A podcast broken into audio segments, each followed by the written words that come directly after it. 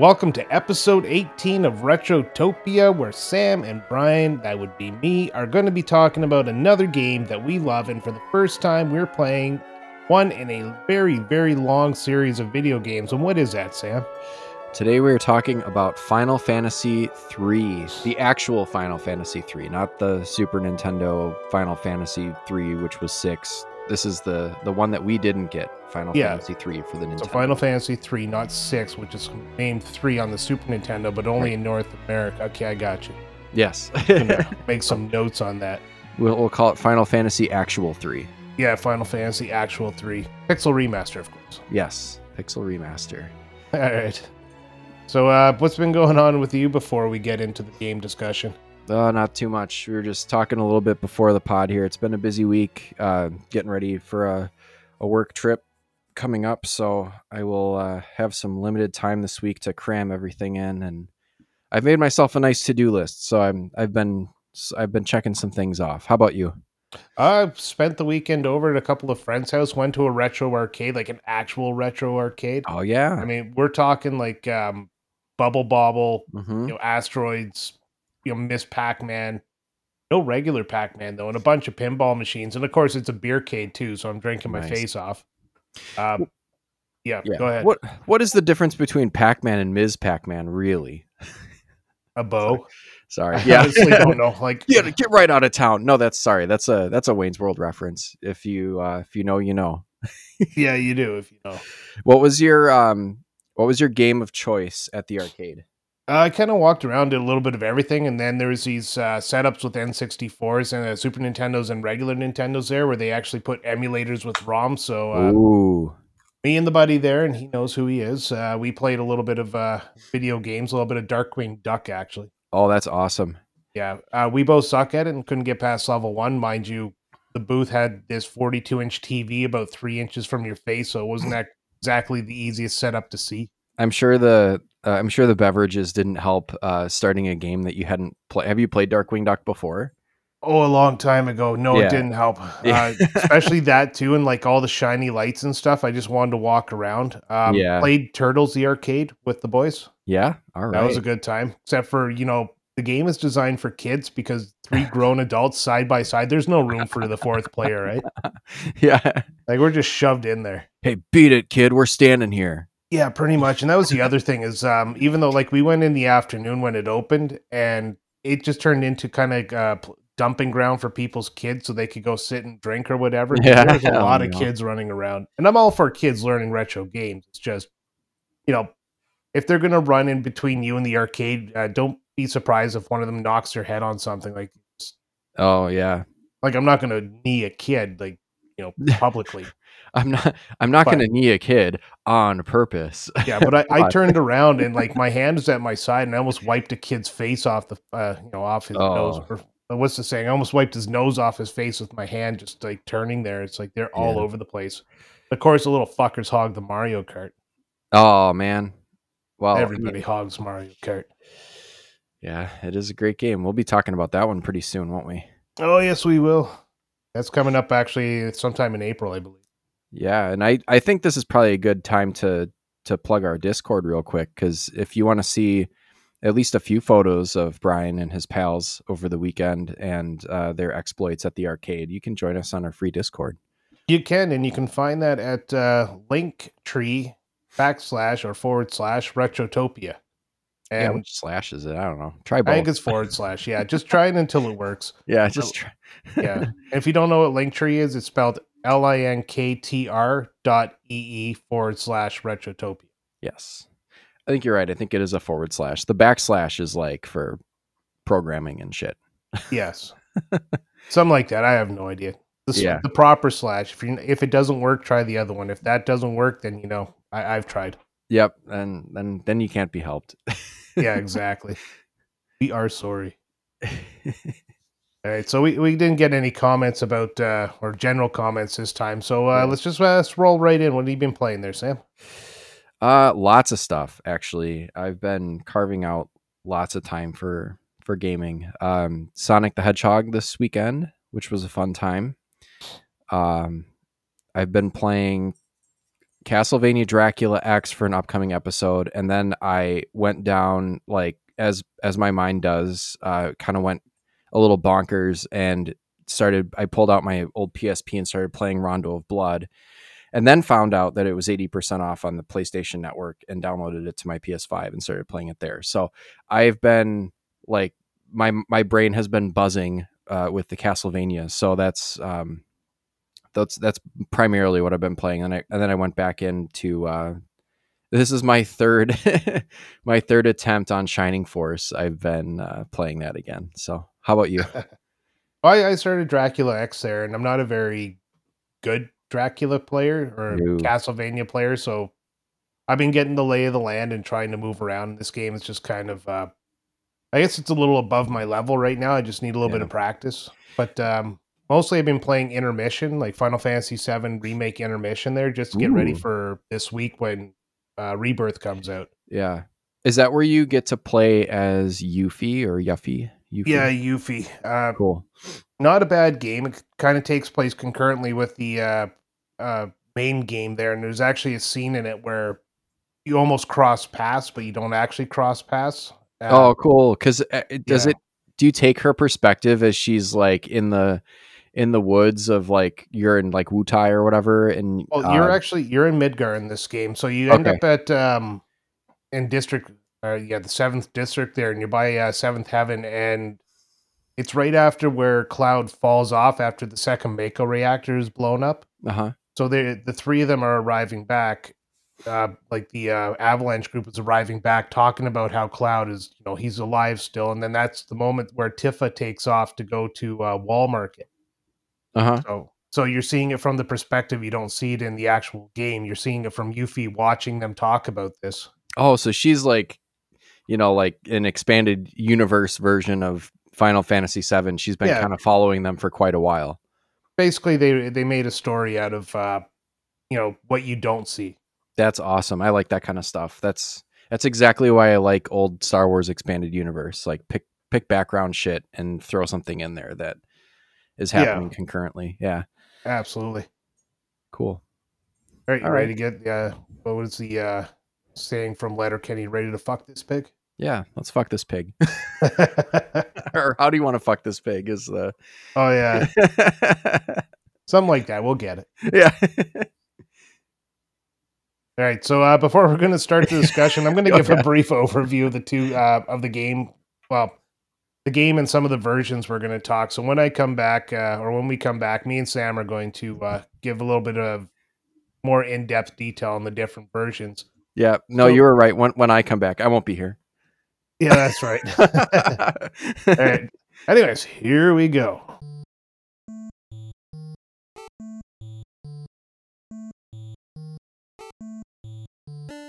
Final Fantasy III, initially releasing for the Nintendo Entertainment System in 1990, marked a significant milestone in the renowned Final Fantasy series.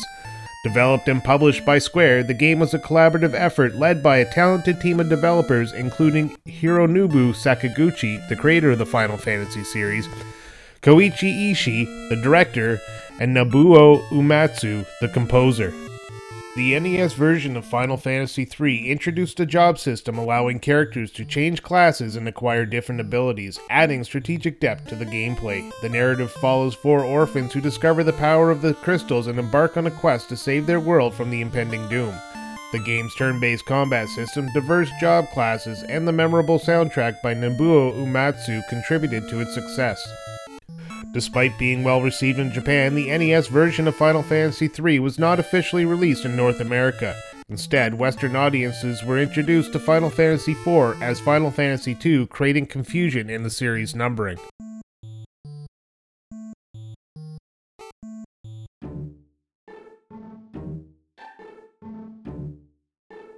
It wasn't until 2006 that players outside of Japan got to experience Final Fantasy III through a 3D remake for the Nintendo DS.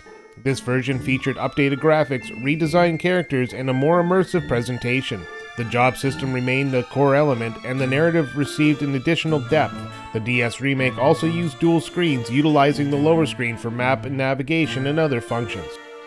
The Nintendo DS version of Final Fantasy III introduced players to a more nuanced portrayal of the game's characters. The four protagonists, initially nameless in the NES version, were given distinct identities Luneth, Ark, Refia, and Ignis. This addition of the names enhanced the narrative experience, allowing players to form a stronger connection with the characters and their journey. Luneth emerged as a brave and curious protagonist, Ark showcased a more reserved and scholarly demeanor, Refia embodied a strong will and independent personality, and Ignis portrayed a loyal and steadfast companion. These names not only personalized the characters but also contributed to the overall emotional resonance of the game, enriching the player's engagement with the unfolding epic.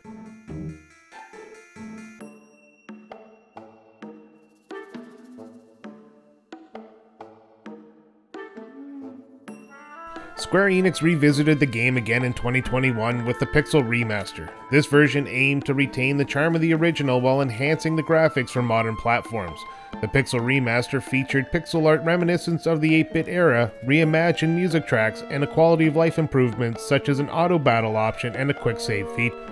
Throughout its various iterations, Final Fantasy III has received positive critical acclaim. Despite its limited release, the NES version gained recognition for its innovative job system and engaging storyline. The DS remake was praised for revitalizing the classic with updated visuals and additional content, introducing the game to a new generation of players. The Pixel Remaster series continued this legacy, with Final Fantasy III earning praise for successfully marrying nostalgia with modern enhancements.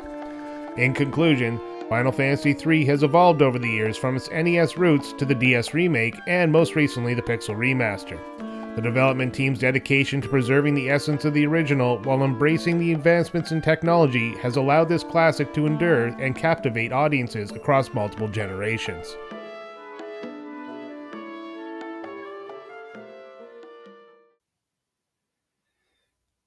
All right, that was great by me. Thanks. Good job, Brian. Oh, you're still here, Sam. Yeah, yeah. I, I thought you I didn't left. get my I didn't get my walking papers. All right, so we, we actually have a couple of uh, uh, letters, or we have a couple of uh, messages from our uh, people on our Discord about the game. So, Sam, do you want to take us away with uh, old Super Dave there? Yeah. So Super Dave says this was my introduction to Final Fantasy and also the first one I beat. Uh, I do wish there was more of a storyline like Final Fantasy IV, but the job system is a lot of fun to play with. That's true. Yeah. Well, I don't know if I if I've ever encountered anyone who says that Final Fantasy III is their first one, so that's pretty cool. Yeah, awesome. the- original wasn't really released in uh, North America, but I guess depending when you actually played your first Final Fantasy game, you could uh, call it your first one. Could have been on the DS. Hey, Yeah, absolutely. All right, moving cool. along. Unbuckled Cape says, "Could someone explain the numbers to me? Thank you." And I'm going to put a note here to interject a children's TV show about numbers. yeah. Uh, can someone please explain numbers to Yeah. Unbuckled? Let, us go through the real numbers. So you got see you got one, two, three, and then four, which is actually two in North America. Then you have five, which wasn't released, and you go back to three, which is actually six in Japan. Cool. You got seven, eight, nine, then you got ten, and then 10, 2. Got it. Yeah, it keeps going. Fuck, uh, what, 11, 12, 13, 13, 2, 13, 3, Oh, uh, 14, which is an MMO, 15, which, which is actually supposed to be 13 Versus, and then 16. okay. Got it. Yeah. Understood. That's like the difference. Explaining the difference is like um, between like the Japanese releases and the US releases is like trying to explain the like English system of measurement to someone versus the metric. Absolutely. well, if you have 10 meters, what you actually have is like three or four feet or something like that. yeah, but then there's 10 too. Yeah. All right, you want to finish us off? yeah, uh, we got Zodiac, uh, who says, Until the Pixel remaster, this was probably one of my least favorite games in the series. The NES game has a lot of advancements over the previous games, but the shallow job system, along with requirements to have certain jobs in certain situations, and a brutal final dungeon, kept the game from really taking off. Uh, the DS remake was a great effort, but the characters and plot felt forced because, well, they were. But the Pixel remaster, for some reason, hit all the right buttons. While it didn't fix the bland job system, it did make an already great soundtrack even better and balance the difficulty to where it becomes a fun romp. It still has issues, but the Pixel remaster was my second favorite of the batch, only behind Final Fantasy V. Yeah, well said. I I agree. Yeah, Yeah. And the job system is pretty bland, but you kind of got to forgive it because it is their first attempt at it, and it's shoved on a Nintendo cartridge. Yeah, it's I mean and I don't know if it was I, we'll talk about the jobs, but there were like those two or three uh ones that you could unlock at the end and I don't know if that was in the original game or not, but I made great use of them. Yeah, and I just went with the old four uh, dragoons there, and then just basically jumped my way to the end of the game. The old four dragoon fuck you. Yeah. But speaking of four dragoons, there's actually four different versions of the game uh, we should talk about first. So I'll Yeah. go over one, then you can go over the next, and then we'll go back and forth until finally, you know, we both fall back in exhaustion. That right. doesn't sound like you're describing uh, I was not. the Final Fantasy here. Okay, yeah. Yeah, or right, maybe it is so- a fantasy of some sort. Go ahead. Yeah. All right. Released in 1990, the original NES version was released in uh, uh, Japan only. Uh, so on the Famicom, and it uh, marked a significant milestone for the franchise. Uh, with its introduction of the job system, uh, it had a compelling narrative. It kind of set the foundation for uh, the series' future success, because you will see the job system again in subsequent Final Fantasy games.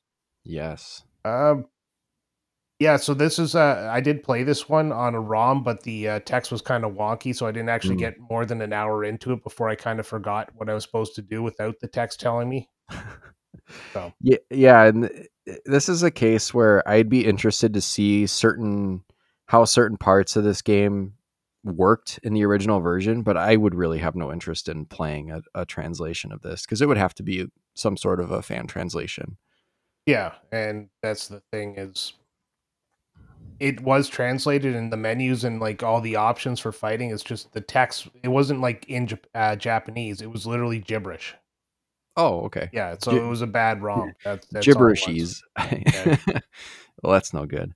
Um, so let's talk about the the Nintendo DS remake. Uh, those came out. Um, well, it's it's uh, 2006 for the DS remake, and then um, what what's the 2008? Oh, North America. So Yeah, so they got a, a 3D remake, right? In um, in 2006 in Japan, 2008 in North America and Europe. Uh, featured updated 3D graphics, uh, some reimagined character designs, and revamped job classes. So this is where they must have added a few different classes that weren't Yeah. in the original. and they kind of shoehorned a, a I guess a more polished story into a game that uh, didn't really need a more polished story. Yeah, it, yeah. The um, uh, remake introduced the game to, this is the first time we saw it uh, outside of probably Yeah. you know at, at, there there were probably uh, ROMs of it uh, floating around before uh, this came out, but this was really the first time that we had a, a legitimate way to play it. Um, so- Yeah, and I actually have this game, and again, I popped it into the DS and I gave it a shot there, and I don't know something about the original Final Fantasies, like the one through six, mhm. if they've been done in 3D, and this one and Final Fantasy four, I believe, were redone in 3D. Um, they don't feel right. Yeah, it's got a weird vibe to it. Yeah, and also at the same time, it kind of starts off a little bit different because instead of having the four Onion Knights, you start off with one now named character, and it's just yeah, I don't know. It plays. not the s- yeah, go ahead. Oh, yeah, it's not particularly difficult to get through that first dungeon, but you do have to do it with, I believe, one maybe two characters. It just I, I only had party. one character by the time I put it down, and just kind of ran out of time to play any further. Yeah. But uh, I might go back to it. Like I've had it in my collection for so long, and the first time I've actually played it was for this. Yeah, So I, I used to just buy games and then you know never play them. Can have Yeah, that'll happen. one through three. yeah.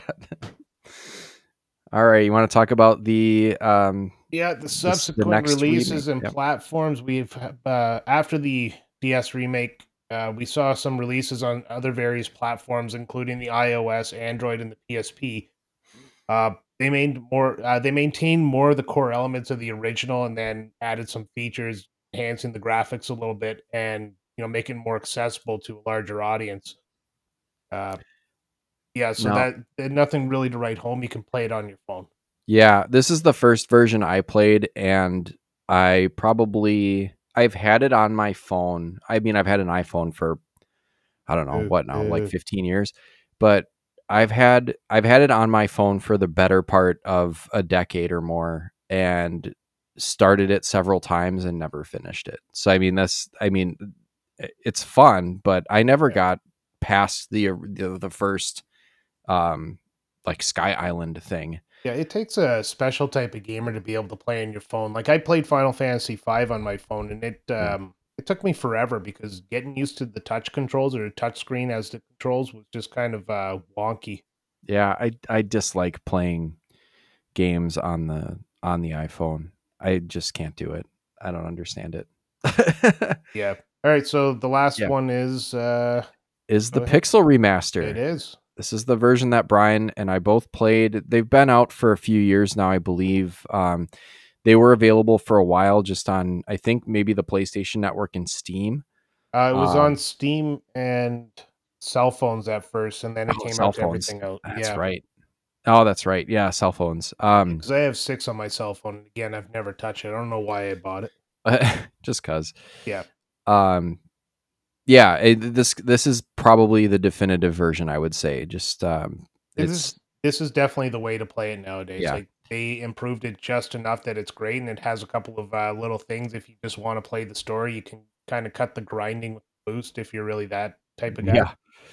Yeah, it's it's definitely got the the charm of the original plus all the enhancements of the the modern Pixel remasters, which I've played now three of the six original Final Fantasy games on the Pixel remaster cartridge, and they are all fantastic. So They outside of the Pixel remaster, have you played any of the original uh, six Final Fantasies?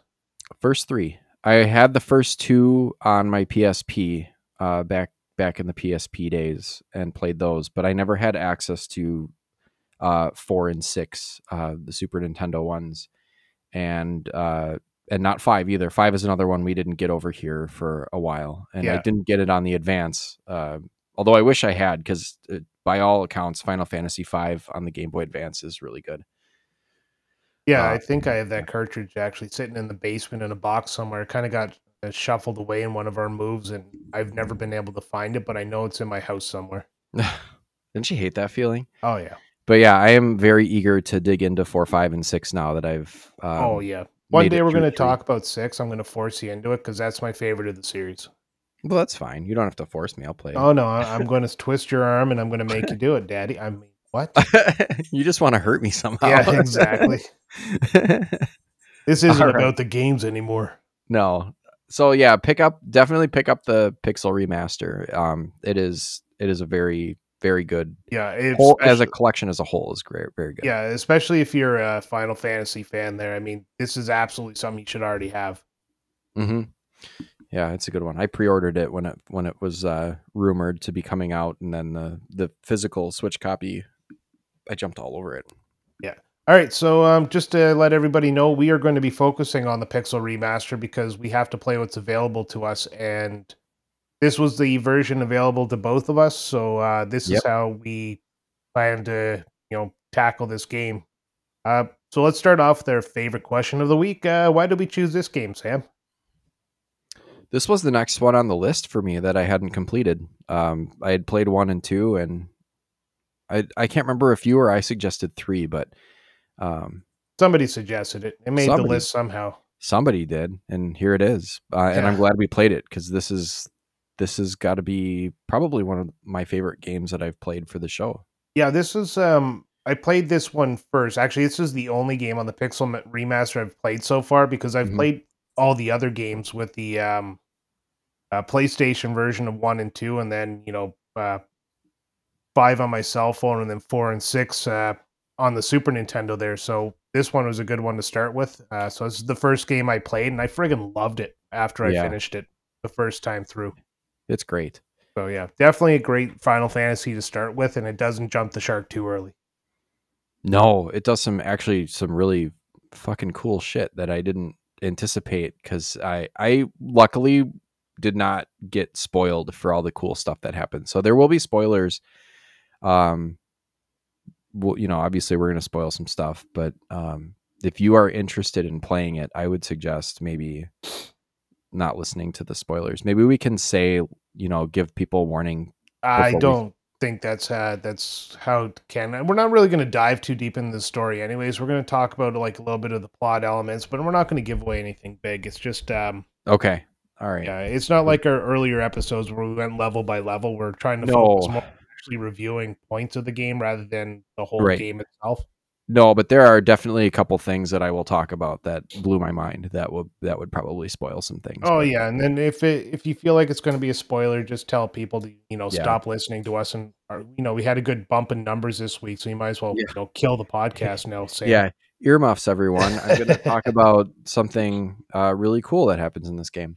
Oh my god, Um, this was the greatest thing in the world. Wait, wait, wait. Spoiler alert. So, spoiler alert. Kill the mood. All right, so Uh, do you want to talk a little bit about the story and the plot here? yeah.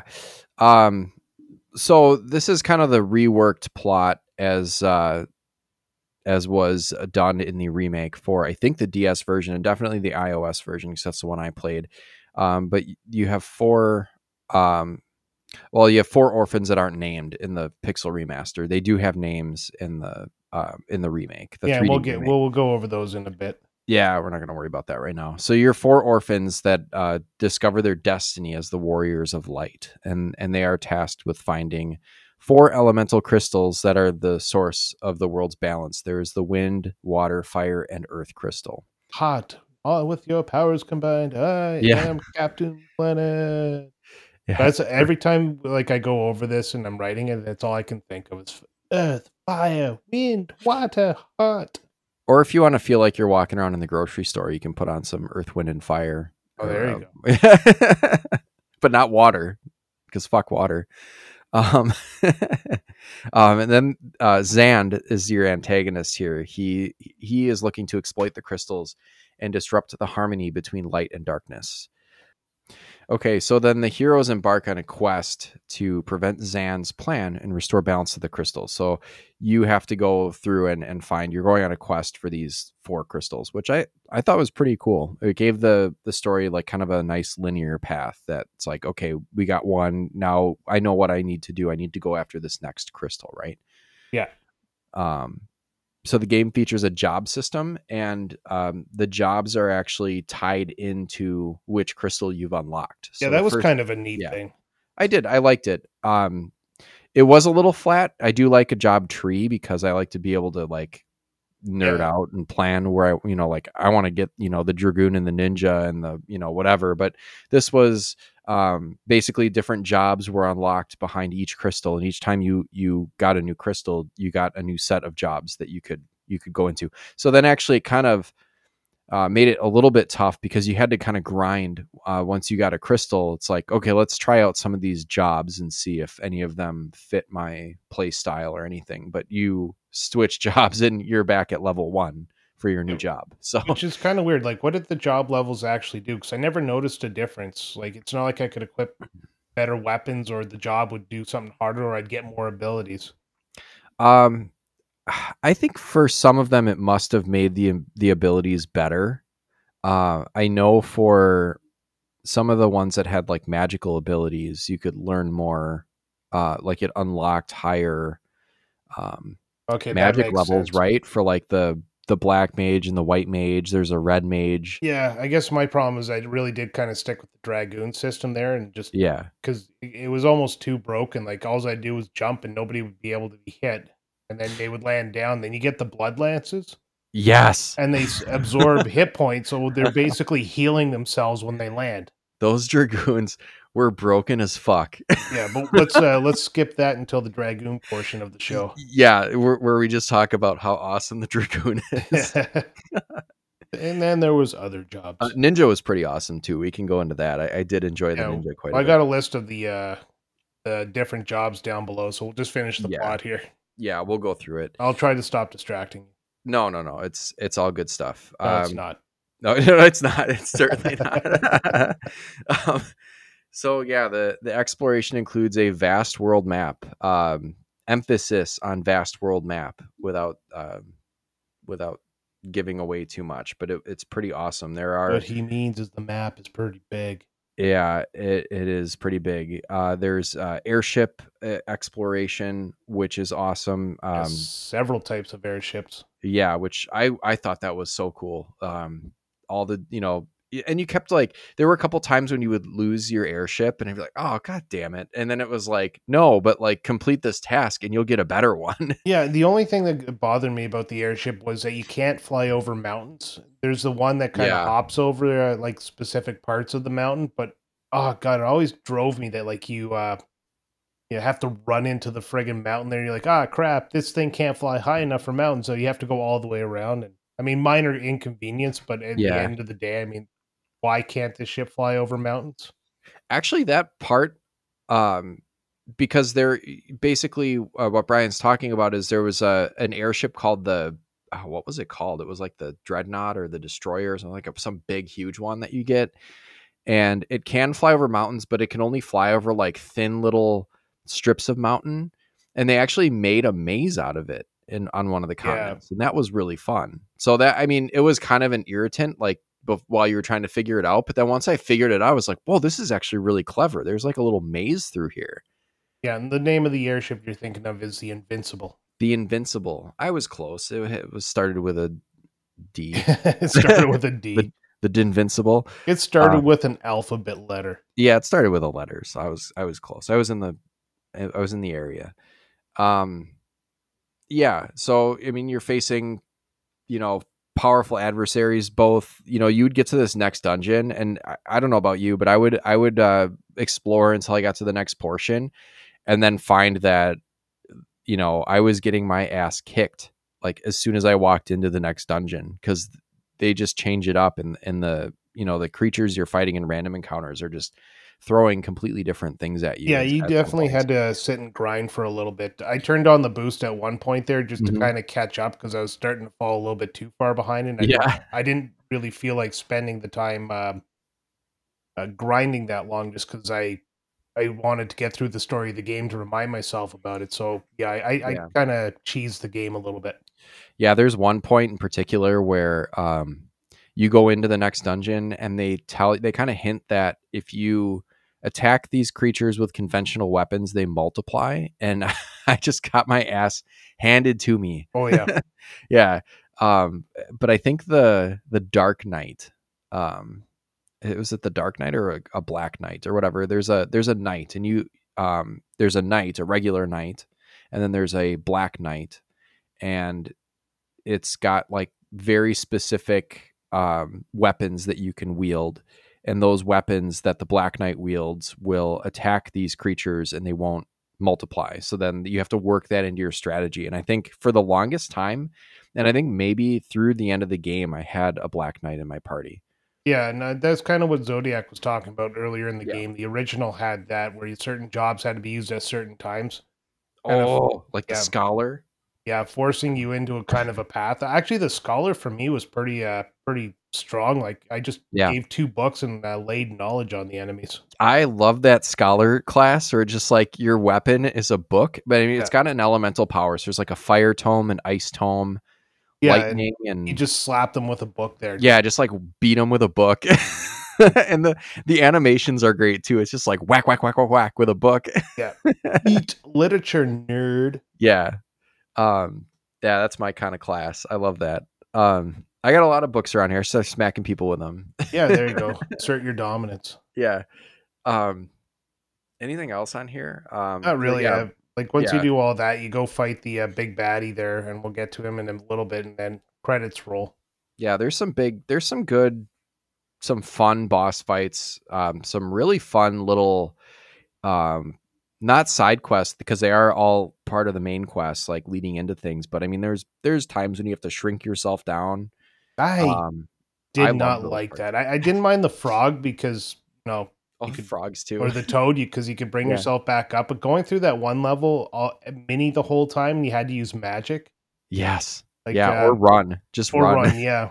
Well i ran because i didn't want to burn all my magic by the time i got to the boss and then i just unloaded everything i had on him was, uh, Yeah, I would say I didn't. Lo- I didn't love the MP system. It was like you had a certain number of, um, uses of a magic thing and you had to buy the Yeah. magic and equip it kind of like a I don't know a materia or some crap yeah, it wasn't like you have uh, an MP bar or anything, and then like say fire takes three or something like that. It would be like your level one fire or your level one set of magic, you have 27 MP for that set of magic. So as Yeah. you progress up the stronger magic, you have less and less MP to use, Yeah, um, or less and less attempts to use it. And I, I found that difficult to manage. yeah. I just like I said, after a while, I just got away from the magic and just walked through or jumped through.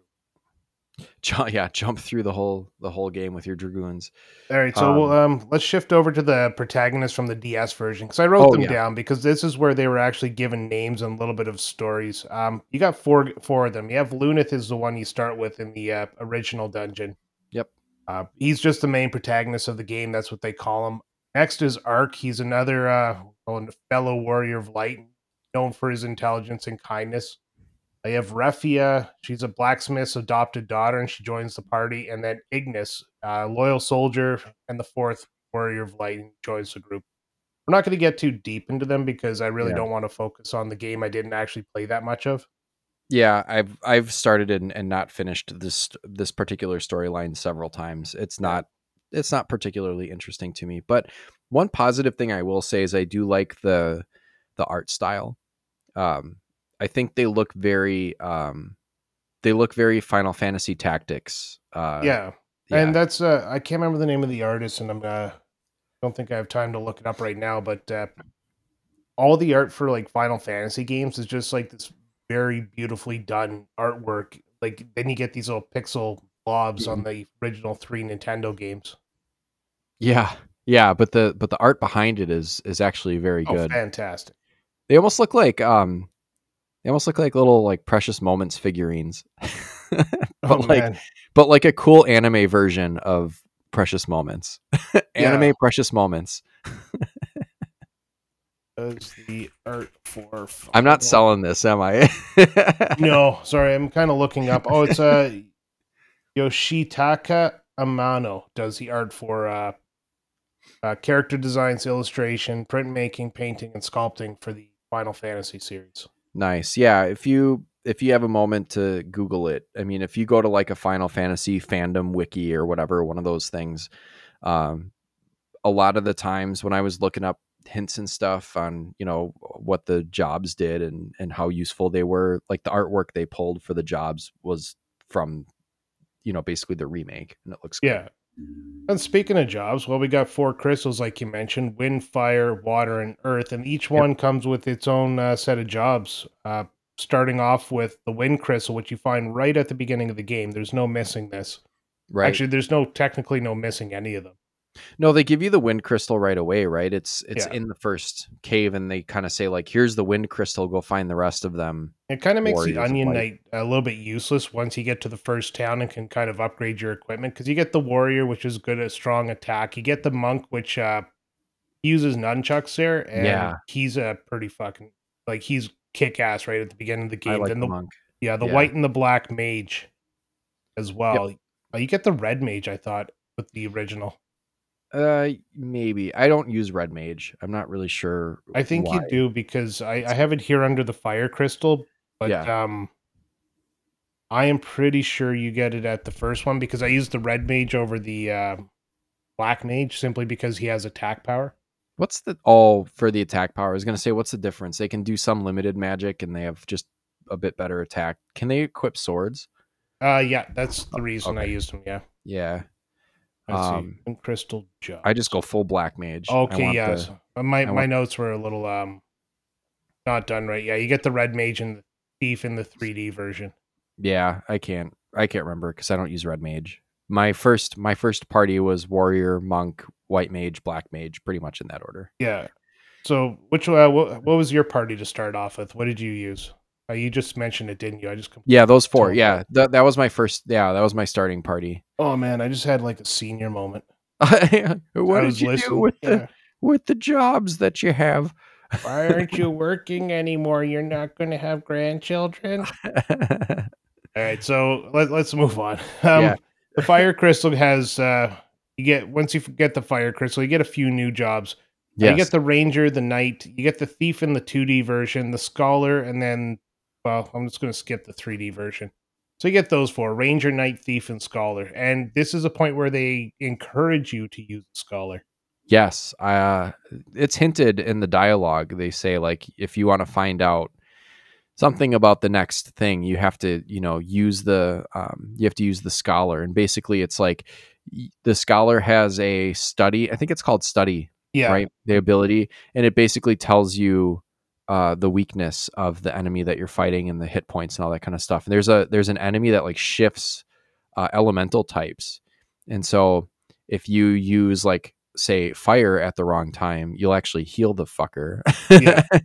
But he's still slightly susceptible to just regular damage, and eventually he'll shift over to being susceptible to uh, a normal damage, and that's where you take where you give him most of his uh, comeuppance. Yeah, but if you use the scholar well in this uh, in this fight, um, and you time it right, you know, turn wise, because he'll um, he'll stay on those uh, those elementals for like a few turns.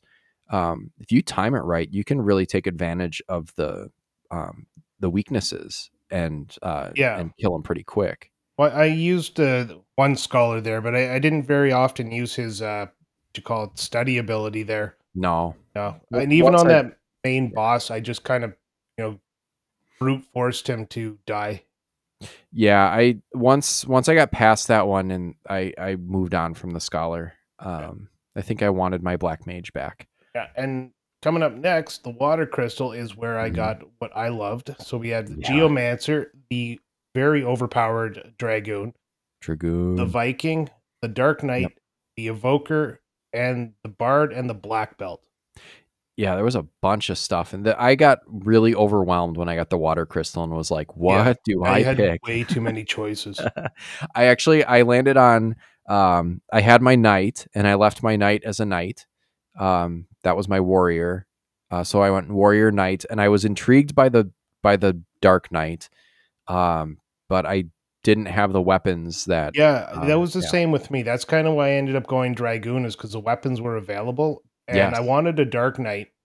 I was going to use the Geomancer because they're the summoners, I believe. Uh, I believe so. I went with Viking. Did you go Viking? Viking I think I had yeah, I think I had one of those for a bit. And I, here's another thing that I realized. I think your job level within your your specific jobs influence your um like how things like your attack and defense and and hit points and stuff grow because um I had one of my characters become a Viking for a while and leveled up the Viking job for quite a bit and they're tanks. They're very good. But um that character, even when I switched it back to a different job, had the highest hit points of anyone in my party. And I think it's because they spent time as a Viking Yeah, and their I, Viking job was leveled up. I uh, just looked it up. Yeah, it's factored into the damage and healing cal- calculations of the character's skills, such as magic and all that stuff. Yeah. So Yeah. So it, it just does influence. Rexer. If you want to grind and like, you know, do like, I don't know, 15 levels of Viking, that might improve your, um, I don't know, down the line when you want to turn it into like a magus or a summoner or, you know, or back to a black mage or something like that. Yeah. You might have a bit of a stronger black mage because they've got some Viking skill. Yeah, exactly. Um, And the bard. I, I tried the bard for a bit. The Did bard you? sucks. The bard is terrible. Bard always Um, sucks. I mean, maybe I wasn't. Maybe it's one of those things like a Magikarp where it's like you just have to grind it and it eventually becomes Gyarados and it's awesome. But it's like there was a, um, you could sing or whatever, play a tune, and it would heal your party, everyone in the party, but it would only do like 40 hit points. See, unless it's Jimmy, no bard is good. Oh, Jimmy's the best bard. South Park. All right, so um, from there, I once I actually uh, was able to equip four dragoons with blood lances. That's what I did. Four dragoons with blood lances, and almost every enemy except for the undead was just untouchable. oh, yeah. Did you accidentally kill yourself on an undead? Almost. Uh, they all came down. Like three of them died, one survived, and I managed to flee. I was like, "Whoops, not doing that twice." My entire like party was just an absolutely useless uh, sack of shit for that fight. So I, Yeah. I realized once you know it was the undead, I just run away from those fights. I I forgot that uh concept in the final dungeon, and I I think I killed my dragoon on a zombie dragon because he just came down with a jump and just immediately like killed him, like hurt himself for like four thousand damage. Yeah. All right, so um, let's uh, moving on. We have the Earth Crystal jobs, which is pretty much your final bank of, I guess, um, yeah, real jobs, I guess, because uh, not sh- never found these ones, but there's uh, two extra jobs at the bottom of my list here. Anyways, so the Earth Crystal gives you uh, the Devout, the Mhm. Magus, which is a magician that can use white and black magic, the Summoner, the well, it says Sage and Ninja, but says Uh, only 3D. I think the Sage and the Ninja was there. No, yeah, the sage and the ninja were definitely there. There was a um in the final dungeon there is a a key that you get at some point in the Oh, game and yeah, you can like warp yourself to like some sort of weird underworld where there's just Yeah, because Uh, it's Last yeah. Crystal Tower, right? yeah, it's Yeah. awesome. Yeah, That you go down, you get all the ultimate weapons there. Yeah, I didn't Yeah. get the last two two jobs because I uh, I didn't have the proper key. Oh yeah, I went all the way through and I got the the last two jobs and like the boss fights down there are fun and they are tough. Oh yeah, good time, Yeah. definitely good time. Uh, Yeah. my first playthrough, I do remember getting them, and I remember having the ninja because I remember that's all I did, and I just threw my entire uh, inventory at the last boss. Yes, yeah, the ninja was the best. I so I, I got ninja. Um, I think I used so the devout is the upgraded white mage, but there was one I think sage was the highest one. So my white mage I turned into a sage. Yeah, So my my final party was the the black knight or the dark knight, uh, the dragoon, the sage, and the ninja. yeah, and uh, my final party was dragoon, dragoon, Dragoon, dragoon, dragoon, dragoon, dragoon. and it turns out that's not even close enough to actually beat the last boss. Yeah, he just beat the crap out of me. Like I'm hitting him with like four digit numbers there, and he just like flicks a finger and knocks out one of my guys. Yeah, eh, there was um I think I did have the most I mean I kept the the dragoon jumping, but of the f- the ones that I had out, I think that he was kind of the weakest one against um against the final boss. Although Knowing now that uh, spending some time leveling leveling up the other jobs there, like you could just kind of rotate everybody through the jobs and get the benefit of everything. So yeah. next playthrough, I'll do that. I'll uh, spend more time on the jobs themselves. Um what was it? Oh, the ninja. I you didn't have the ninja, but if you have if you grind enough and get enough money um, to buy like a handful of shurikens, those like throwing Yeah, stars. they're expensive as fuck. they're very expensive, but I mean, if you really want to, you can cheese the pixel remaster and put Yeah. Gil Boost onto and get a bunch of money. But um, throwing, I had two in my inventory that I had pulled out of treasure chests, and I threw them in the final battle and did like one of them did nine thousand nine hundred ninety nine, Nice. and another one did like I don't know, like eight thousand five hundred or something like that. It was like in it was insane amounts of damage. So if you have So what you're saying is four ninjas and a bunch of ninja stars. No, I'm saying one. nin- You balance your party, dude. Balance? balance. What's that? But ninjas are cool. Haven't you ever seen Naruto? Yeah, yeah. The the Naruto run. I love that. Oh yeah. But ninjas are also really great in Final Fantasy Tactics. I Yeah. I adore the ninja class. It is the best. Yeah, it's um I definitely like the ninja class, but you're right. Like uh, like I said, I was just trying to get through the story this time and I thought I could just cheese the game. Yeah, But uh my first playthrough, I spent the time like searching around and finding everything so that I could actually get the ninja and I had a balance party. I had a black pretty sure and I still have the save file, but I think I had a black knight, a ninja, uh summoner and uh sage. nice. Just kind of, you know, get a little bit of everything going. I had I, I played Summoner for a while, and uh, I enjoyed gathering and being able to use all the summons. But Well, I went um, and found Bahamut there, and I was going to fucking use Bahamut. yeah, yeah, Bahamut. Yeah, that's the best one. Yeah, because he's a side quest. You, you see him very early in the game on top of a mountain, then he disappears, and then you have to go find him in a side quest. Yeah, yeah. With the uh, invincible, you have to go back and uh, and go through the first part of the game with the invincible, and there's a place where you can hop over and get them. And then there's also Leviathan too. Um, kind of the same type of Same um, area concept. Yeah, but Leviathan is like swimming around in like a pond. Yeah, both um, are good fights too. Like uh, not Yeah. overly hard by the time you find them, but uh, definitely uh, worthwhile. Oh, endeavor. Leviathan was definitely one of those times where I only had my dragoon left, and I was just like chasing chasing around trying to revive my party members when they'd get wiped out.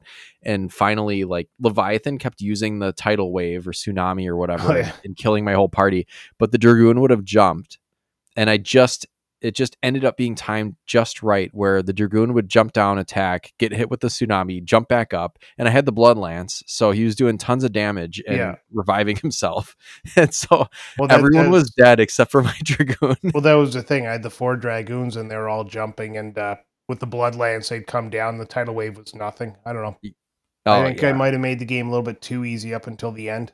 Yeah i basically there were several times when my whole party was dead and my dragoon was just like jumping i was like come on Yeah. come on come on Yeah. Oh, yeah, absolutely. All right, so we got a couple of antagonists here before we Yeah. get into the kind of the NPCs of interest. The big baddie in this game, because you know your Kefka or your Sephiroth of Final Fantasy III is called Xande. Zandi. Yeah. yeah zand or xander Um, he was one of the three something or other, the three ancients there, and he's just kind of decided to be a dick about it. yeah So he wants to balance to disrupt or disrupt the balance of the light and dark, and uh, wants to exploit the powers of the crystals. So, you know, usual bad guy stuff. he was kind of blah Eh, It really because you don't see him much in the game. Like you take uh, Yeah. Final Fantasy IV, and you really kind of see the antagonists throughout the entire game, and it feels That's- really like you actually are chasing them. Same with Final Fantasy VI because you're against the Empire. Final Fantasy VII, you know, you see Right. Sephiroth early. I like that. That's what I like about those games is like you see them and you see how uh how much they're gonna fuck you up. Like Sephiroth like comes through and you see how you actually get a chance to in a flashback like fight a battle with him, quote unquote. Yeah. And he does like just insane amounts of damage. It's like, oh, I am not ready for this. Yeah, absolutely. So yeah. I gotta I better like go through this game and and train up and stuff before I can even think about fighting this guy. yeah. I think and- that's cool. And you didn't see that with Zand.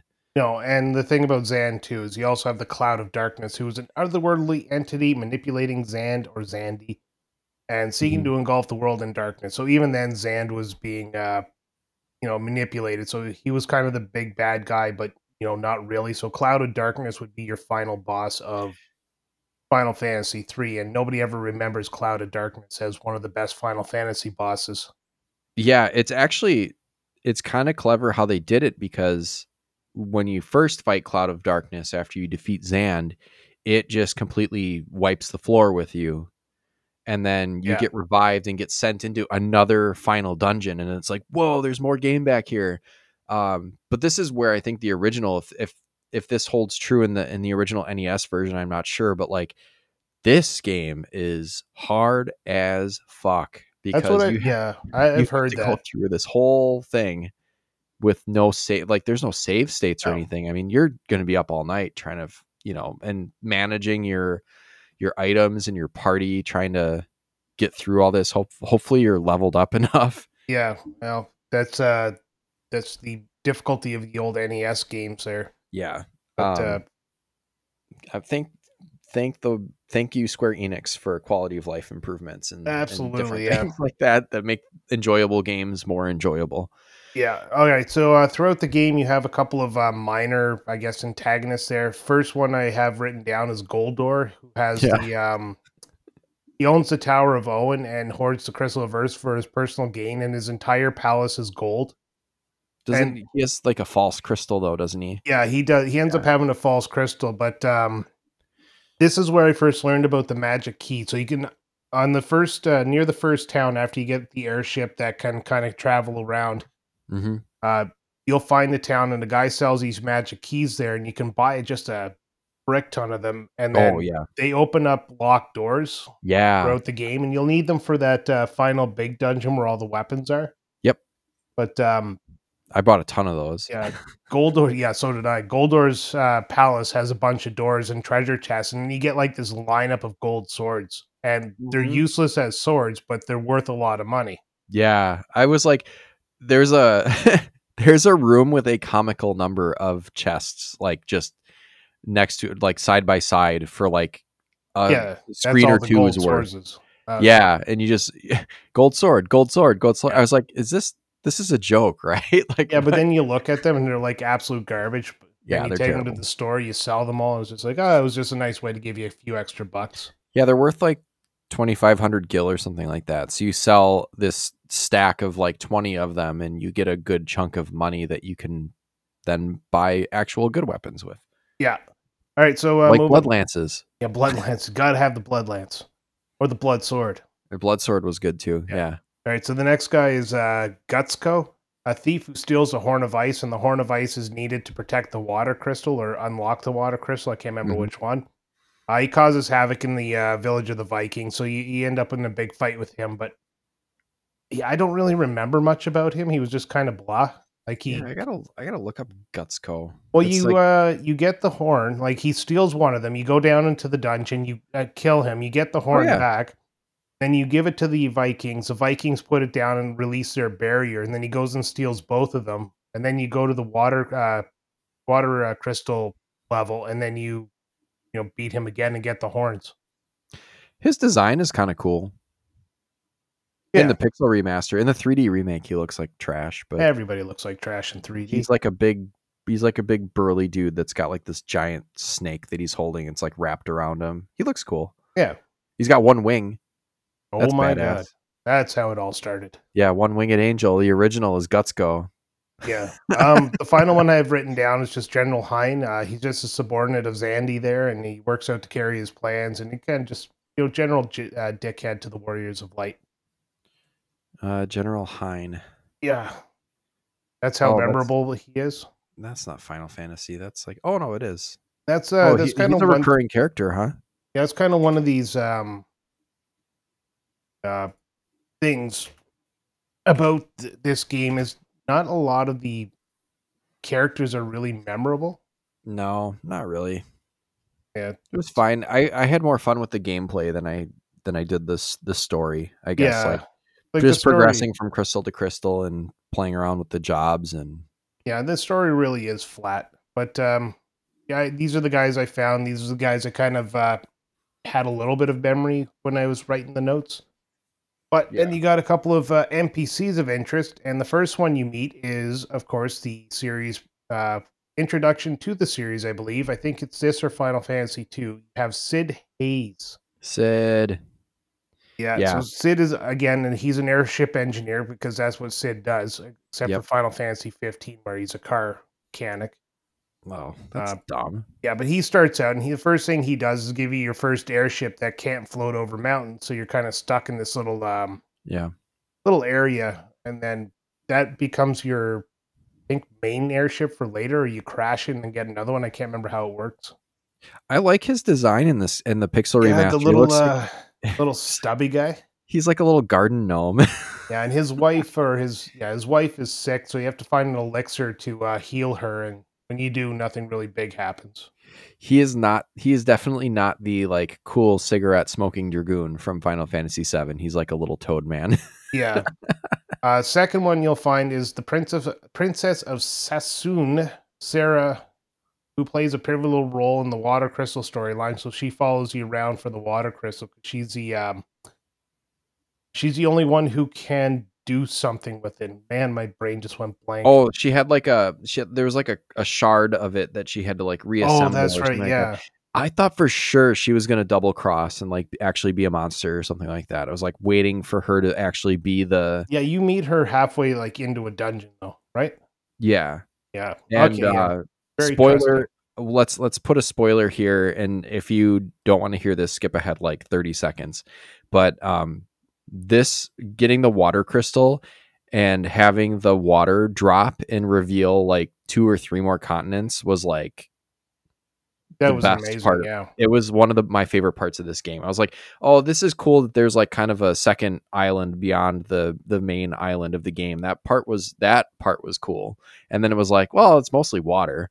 And then for it to not be water, you know, like it all these continents rise. It's just like whoa. Yeah. Final Fantasy 3 coming in hot. Absolutely. So um you know, after you get that and you get all the uh, like the land back, and of course everybody was turned to stone. That's why nobody drowned. So Right. they all Oh come yeah. back to life with no memory of what happened. But then you run into somebody called Doga and Une. Une is sleeping in a cave. She's the um Ancient of Dreams. I can't remember the exact title she has, and Doga Yeah. was one of the other ancients. hmm So you uh you have to find an item to wake up Unei, and then her and Doga end up fighting you for uh for a reason. Can't remember what the reason was. I think it was get the Um, Earth Crystal. it was something weird. It was like you have to fight us, and then your character kind of like protests a little bit. Yeah, like, no, no, we don't don't to fight You. you. Then you kill them anyways, like good boys. Yeah, Girls. I liked I liked the fights against them. That that was cool. It was like a way to fight them or a way to work in that you needed to fight them without them turning on you.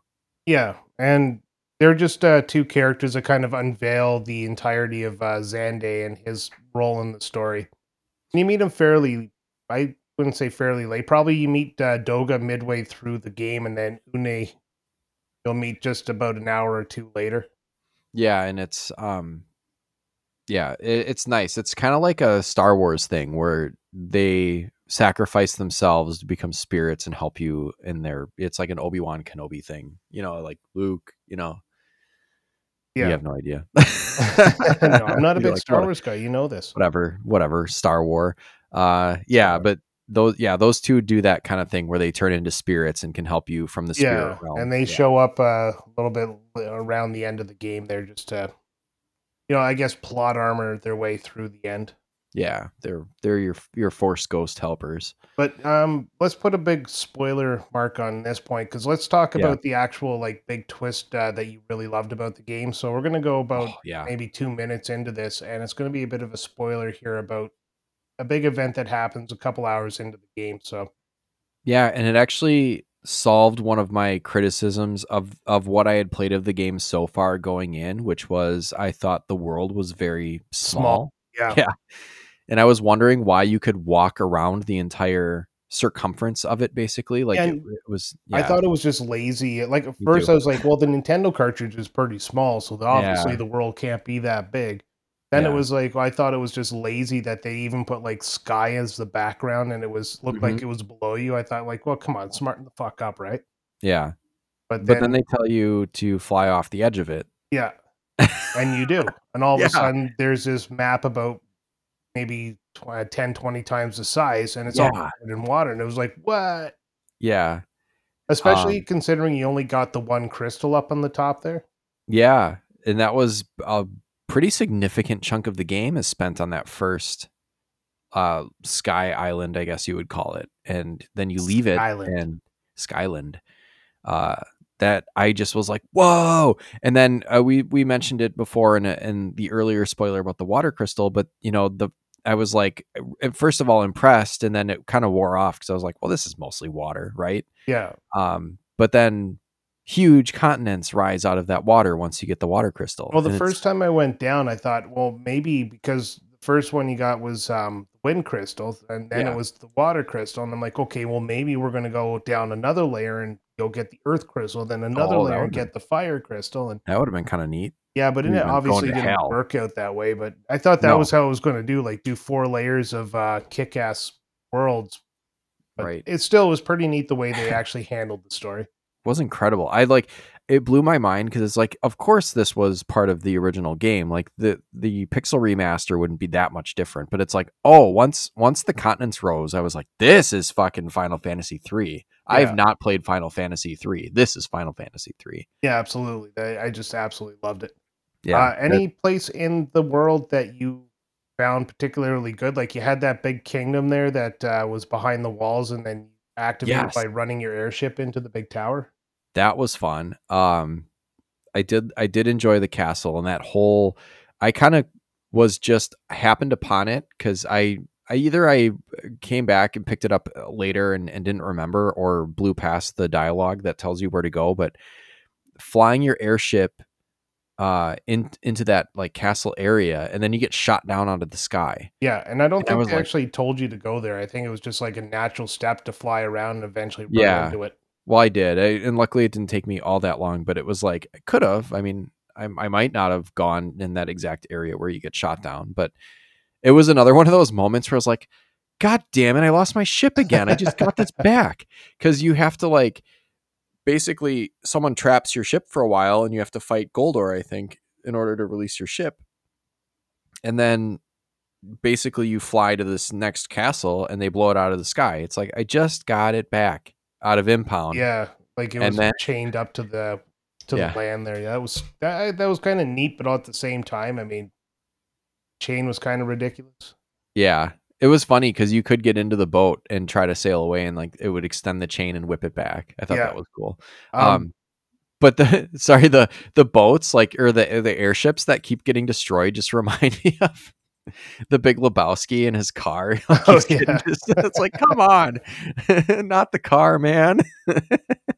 oh man, but of the airships there, um, we had the Invincible, the Nautilus, and then that The first one. yeah. Uh, I, I wasn't a big fan of the Invincible. I, I mean, I like how it was kind of a, uh, you know, a store on wheels there, but I, I like the Nautilus. I like going underwater and then looking for stuff. Yeah, because there were some good. There was a cave underwater under this like little teeny tiny island in the corner that had some really good items in it. Yeah. And I, I Um, went to yeah. that one because obviously a triangle island you're going to go to. Yeah, and there there is a character, there is an NPC that tells you to go there too. Yeah. That's Oh, how I found it. but- but- yeah. Yeah, I I love the Nautilus, and it was fast. Oh yeah, and, but the, the other thing was you could only have obviously one airship at a time, so you had to park the Nautilus in a place, and then you take the Invincible out. You, then you'd need the Nautilus again, like when you had to go back and talk to uh, what's his name there, um, I think it was Unei or whatever. uh, was yeah, underwater. Doga down that windy, uh, windy Oh, passage. yeah, yeah. That you couldn't it. take the Invincible, so you had to go back and find the Nautilus, and of course the Nautilus is parked in between some mountains that the Invincible barely fits in. Oh, I I pulled them both out. Oh, I like you? went and parked it and canoed back, and then pulled it out. Yeah, I didn't want to deal with that again. I might have been smart. I just dealt with it. you just like, damn it, you're like, Yeah. uh, it's like uh, beep beep it's, beep beep beep fucking beep beep beep beep beep beep. I guess you there's that SpongeBob where he's trying to like parallel park the Flying Dutchman ship. That's am I good? Am I good? That's how I felt like navigating the Invincible through that stuff. yeah. Uh, fuck. But it's funny because uh, you have the invincible, and there's those. Uh, there's a bunch of towers, and after, every tower is represented by uh, kind of a crystal there. So you Yeah. have to break the towers to get to the final boss area, and the invincible will bounce off it, and so will the nautilus. Because even if you have all the crystals, and it was starting to piss me off because I couldn't remember how to break them, and it turns out you just have to walk through them, Yeah, then go back and get the invincible. which was like, why did I? Whatever. Yeah. Like, what was the point of that? What was the point of making me walk? um that that part was kind of weird because i saw those four gates and it was like well you need the the fangs of it was like oh i've That's kind of been low-key yeah. collecting these fangs too Yeah.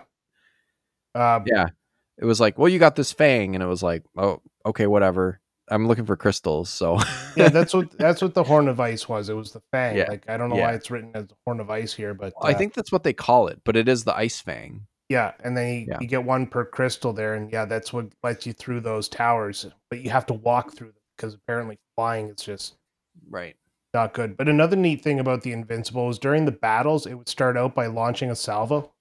yeah i love that it didn't do that much but it was No. cool It was just enough to kind of let them know that you're you're seriously about to launch your dragoons. Yeah. Yeah. Yeah. We're going to fire cannons and then all four of us are going to jump up into the air. Somehow land in the middle of air and bounce back on the ship. Yep. All right. So, what did you think about um, anything else about the levels or the worlds you want to bring up before we kind of start wrapping up here? Yeah. I mean, we already did the spoilers. It just, it blew my mind. So if you're coming, coming in or coming back in after skipping the spoiler said- portions. Yeah, we said two minutes and it's been like 10. Yeah. Well, no, we, I think we, we said the stuff up. Hopefully we said the stuff up top and We didn't. well, yeah, it just, that part blew my mind. Yeah, some uh, kid is going to write in on us and just be like, You ruined this game for me. I have no hope in adulthood anymore. Uh, well, thanks for listening. Yeah. Go go to bed. go to bed you little shit um yeah no this is this is a great game bosses were fun you know some of them were some of them were pushovers but some of them had some bite to them um like i said i ended up with just my lone dragoon jumping left and Yeah. like hanging on by a thread. So it was fun. It was there was some challenge there. Now, I know uh, graphics wise, it's not really fair to compare this to the original game, but graphically, would you think of the Pixel remaster? And did you actually look at the original game at all? Any pictures or videos or anything? I didn't. Um, but the Pixel remaster is gorgeous. Oh, it is. and you can do all kinds of fun stuff in the menus on all of the Pixel remasters, not just this one. So I found myself toggling back and forth between um, the original soundtrack, you know, the 8-bit Yeah. obviously soundtrack and then the orchestrated soundtrack and like the music in this game is incredible. Even the original music's pretty good. I mean, Yeah. with the amount of uh, sound, like amount of tracks they have throughout the game. Yeah, like the the boss music is so good, and I was like, the next boss I fight, I'm gonna do eight bit. I want to hear what this sounds like in in eight bit. It's like Yeah, it's uh I did the same thing. I like I toggle the music back and forth. I'd walk into a town, I'd toggle to eight bit, then yeah, you know, listen to a bit and then toggle back and not there's like obviously the uh, Pixel remaster soundtrack is a lot better, but I did not hate the 8-bit soundtrack. no, I played like I actually flipped it and forgot, and just ha- played a significant portion of the game with the eight bit soundtrack, and it sounded just fine. It was great. Yeah, and that's the way to do it, right? Yeah, Um, um, What about the battle system? Anything you want to bring up about the battle system? Like it's pretty standard menu based Final Fantasy battle system. I I like that. I I prefer that. Yeah. actually. Um, I, I don't mind the ATB in the later games. Um, I think it makes makes the gameplay more dynamic, but sometimes you just like to sit back and and button mash a menu. I'm I'm good with it. I I find these types of games very calming and comforting. I enjoy them quite a bit. Yeah, I, I enjoy it too. Like, uh, I, I do like the occasional action game. The newer Final Fantasies aren't hitting with me as well as these Mhm. older Final Fantasies are because of Yeah. the more action oriented uh, battle system. I mean, Yeah. remake did it well, but I still prefer the pixel gate Final Fantasies over anything past seven and up. Yeah, I mean, I like I I've played part of uh, remake, and it was the same. uh, That part of that's part of why I didn't get as into it as I probably should, uh, and I will go back and play it. But it's just like, man, I like my turn based. I just like to take. Yeah, my, I like taking turns. Everyone take a turn, and then be nice and take turns, and uh, and I'll kill you. Yeah. All right. So one last point until we uh, we go into the final thoughts here. What did you think of the difficulty level of this game? Too high, not enough. You want more, Daddy? I actually got really irritated with the end of the game because the the ramp up was just Yeah. insane. Uh This it was not like the first game we've played that's done that. Uh, Phantasy No. Star looking at you. oh Phantasy Star, yeah, fucking.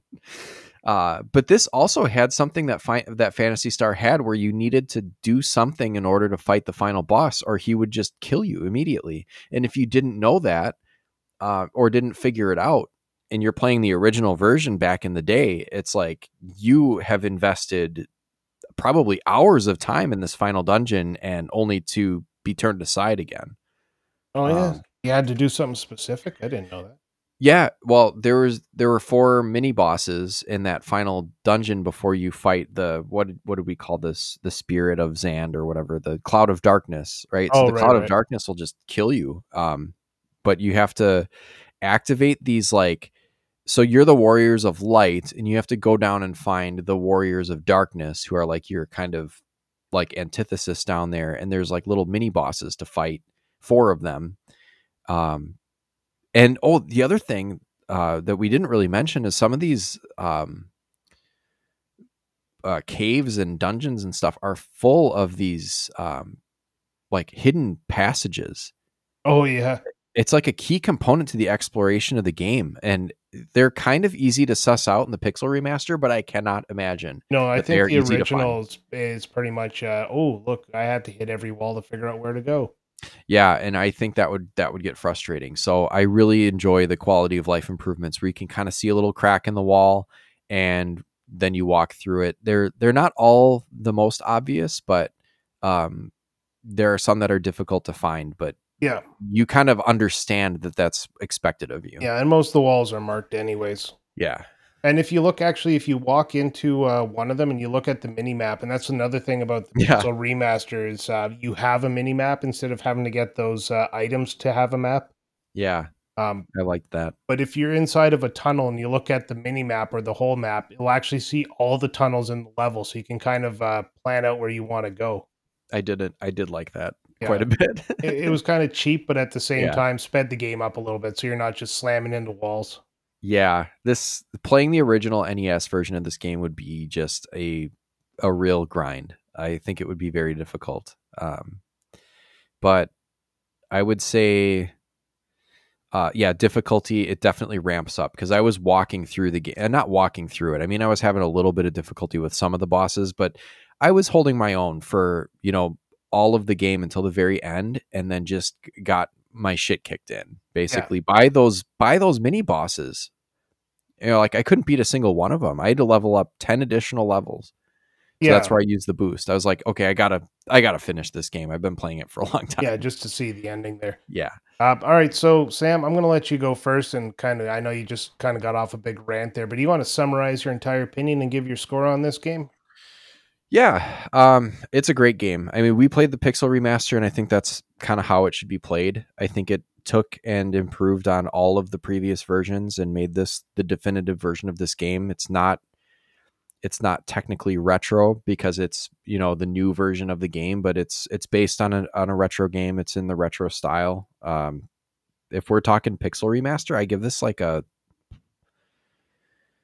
oh man, it's like a nine. It's it's good. It's what it's give it my favorite nine? of the first three. Yeah, All right. I give it a nine. All right, so um, that's good. I, I agree with you. The Pixel remaster is the way to play it. Obviously, with the way uh, you know the original Nintendo is, and how hard it is to find as well. Uh, you absolutely have to play the Pixel remaster, and Yeah. the quality of life improvements. Again, as you have said, just absolutely make it a perfect game to play. Um, I'm not going to give it a nine because there are a couple of things in the game. Like I said, using the dragoons kind of uh, made the game a little bit too easy until the Yeah. end. You don't have to do that though. No, you don't. I mean, it, it was my choice, but uh, That's your problem. yeah. Well, you know what? Fine, I'll give it a nine. No, I'm not going to give it a. Screw you. you know? I'm That's giving it a lower score now. oh, and even lower Yeah. because I argued for it. But I was going to give it an 8.5. That that was Yeah. mine. Um, it like you said, it's great. It's not my favorite Final Fantasy game, and it actually doesn't even hit the top three. Hmm, But uh, okay. it's definitely from the uh, first playthrough. It jumped high high up on my list of Final Fantasy games. I I'd say um oh gosh, I mean you got 7, you got 9. Uh 10 was okay. I would say no 10 was good, but it wasn't my favorite. I would say this is probably uh cuz this I will say with an asterisk, this is probably one of my one of my top 3 Final Fantasy games that I've played and I've not played 4, 5 and 6 yet. So I this actually makes me more excited to play 4, 5 and 6, especially 5. Yeah, five really improved the job system. Four improved the storytelling, and then six Yeah. just kind of um, it just knocked it out of the park for me. Yeah, so I'm I'm ex- I'm more excited now, and I was already excited to play those. I just knew I wanted to play them in order and play three first. Yeah, absolutely. Um, we'll probably uh push on to four sometime in the near future. There, just keep the Final Fantasy trade rolling. Hell yeah, I'll keep Oh. that cartridge in my rotation. And my nose is starting to get clogged, so I can't actually finish syllables. Jesus. Just do a snot rocket. oh yeah, just all right, everybody, turn up your volume and. yeah. All right. Um, we have a tier uh, tier list here, so we might as well uh, might as well put it on the tier list. And I'm I'm kind of uh, interested in what you are going to call this for the tier ranking. Um, I would say, uh, I don't have to think about it much. I don't have to like reference back to the tier list and like kind of match it up to other games that I like as much. I'm gonna put this in the A tier.